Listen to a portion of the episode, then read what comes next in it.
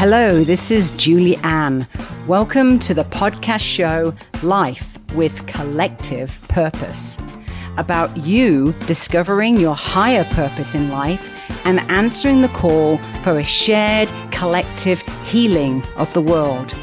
Be inspired by our guests that reveal how they made the shift from the individual life purpose to a collective purpose to serve all. If you resonate with the guests of this show, you will be inspired to shift to a life with collective purpose and to answer the call to join our container of bright lights that will shine on the new world. I am a book publisher that has helped over 300 authors to unlock their gift and purpose by sharing their knowledge and wisdom in a book. Many of these thought leaders are now recognizing this transition from the I to the we and their call to be of service. If you need some inspiration to look at your life and understand how you too can make this shift, listen in to our show every week.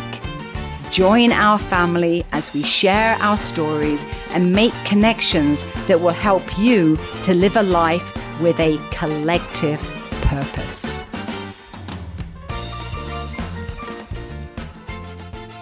Hello, this is Julie Ann and Life with Collective Purpose. And today I am here with Olivia Repnicki. Repnicki? Did I say that right? Yes, yes, perfect. Beautiful. and uh, Olivia is the founder of Crystal Obsessions. Um, it is uh, intuitive readings with crystals and intuitive healing sessions she also makes customized jewelry um, from those crystals, and she does mediumship. And I have a very personal experience with Olivia because uh, she stepped in and was um, the medium for um, Azuka when he was in coma, and um, I, I didn't even I didn't even know that was a thing. So. you can actually communicate at any level, Olivia, right? Yes, that's correct. Yeah.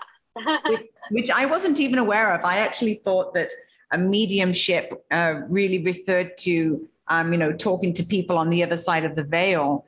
But you're able to to connect. You were able to connect with um, Azuka when he was in coma. Is that is that something that you are often called to do? Sort of communicate with people, not just on the other side, but in if they're in sickness or? Um, Azuka was my first.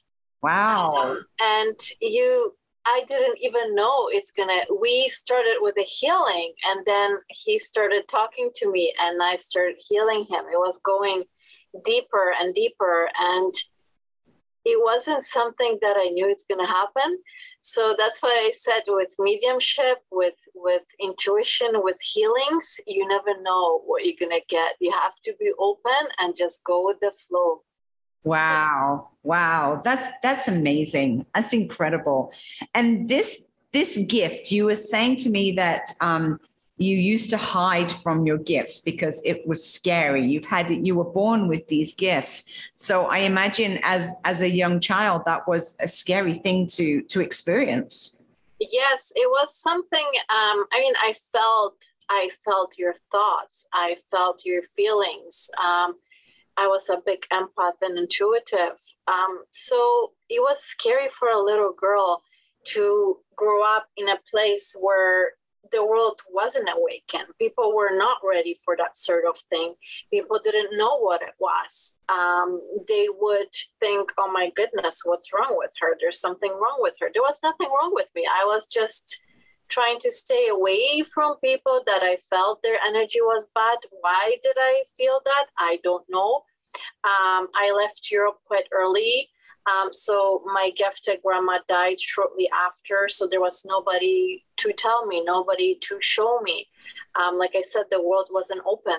We didn't have so many holistic places like we do now. Mm-hmm.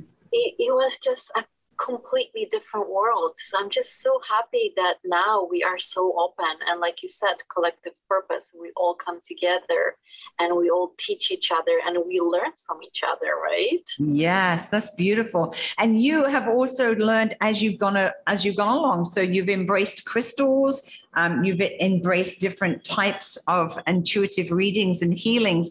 Have those developed just as you as you've gone along? Yes, crystals I was always passionate about since I was a little girl. Um, in Europe, I remember for the longest time, amber was my stone of choice. Why? I didn't know. I was just so drawn to it. So I would always have a little amber stone, Baltic ambers. I love Baltic amber. That's my favorite. I would have earrings or anything that I could wear or have with me that was amber. Then I remember there was um, a time where I was very attracted to garnet. Then after that, it was tiger's eye. And then somebody gifted me actually clear quartz. And they said, You are gifted. You need to carry that stone with you. And I remember um, just wrapping it around in metal because we were obviously poor.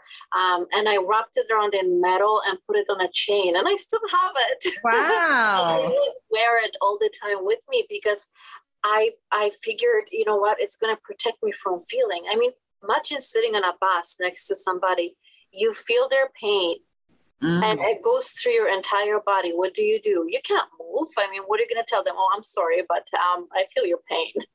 wow. Yes. So um, it's it's not easy when you don't know what to do with your gifts, and it's not easy when you don't know what they are, and you're right. scared of them.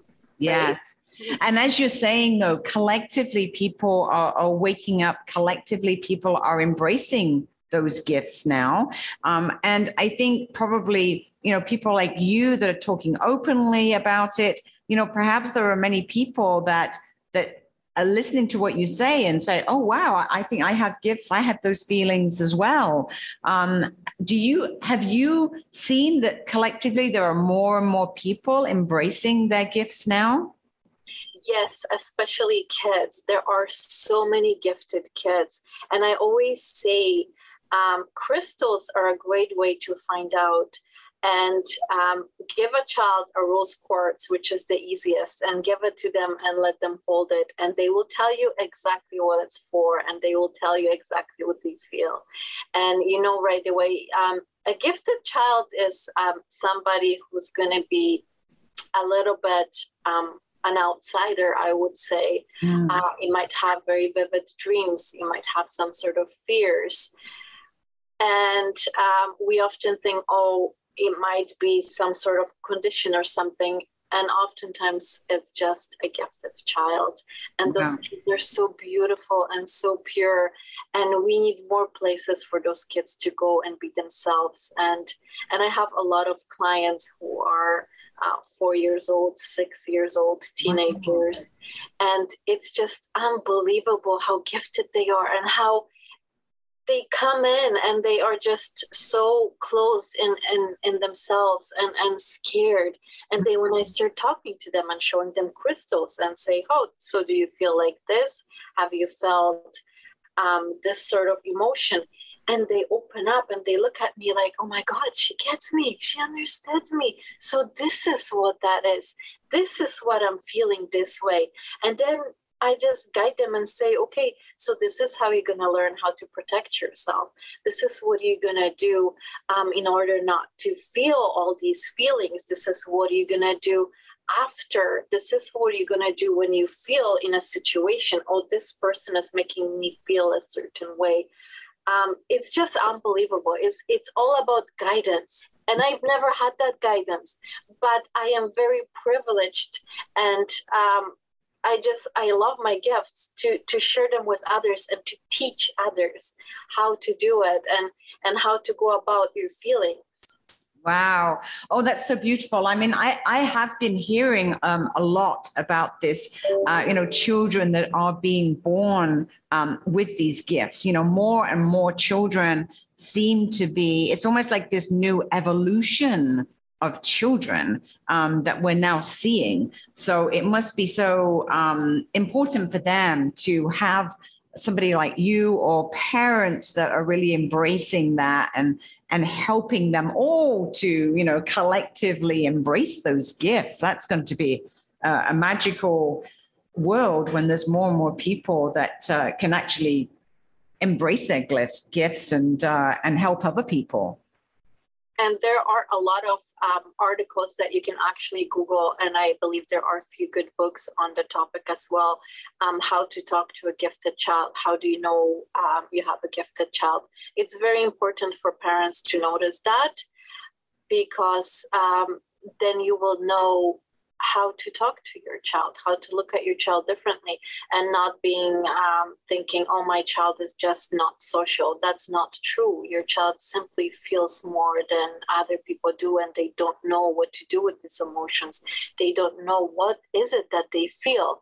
So I guess it's our job as parents to notice those things and say, hey, let me take you to a place that can help me let me take you to somebody who will understand you. And uh, we need more places like those. We definitely we do. Yes, absolutely. Well, you know, collectively there may be people listening to this and identifying with that and saying, "Wow, I want to I want to help children like that too."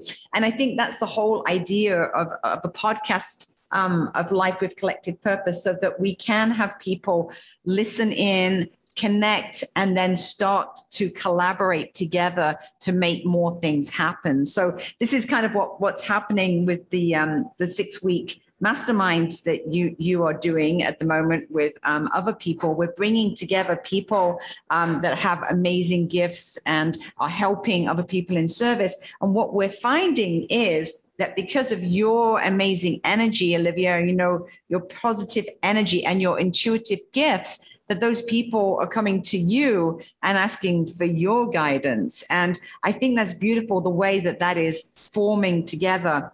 Um, I know the intuitive readings and healings are a big part of what you do.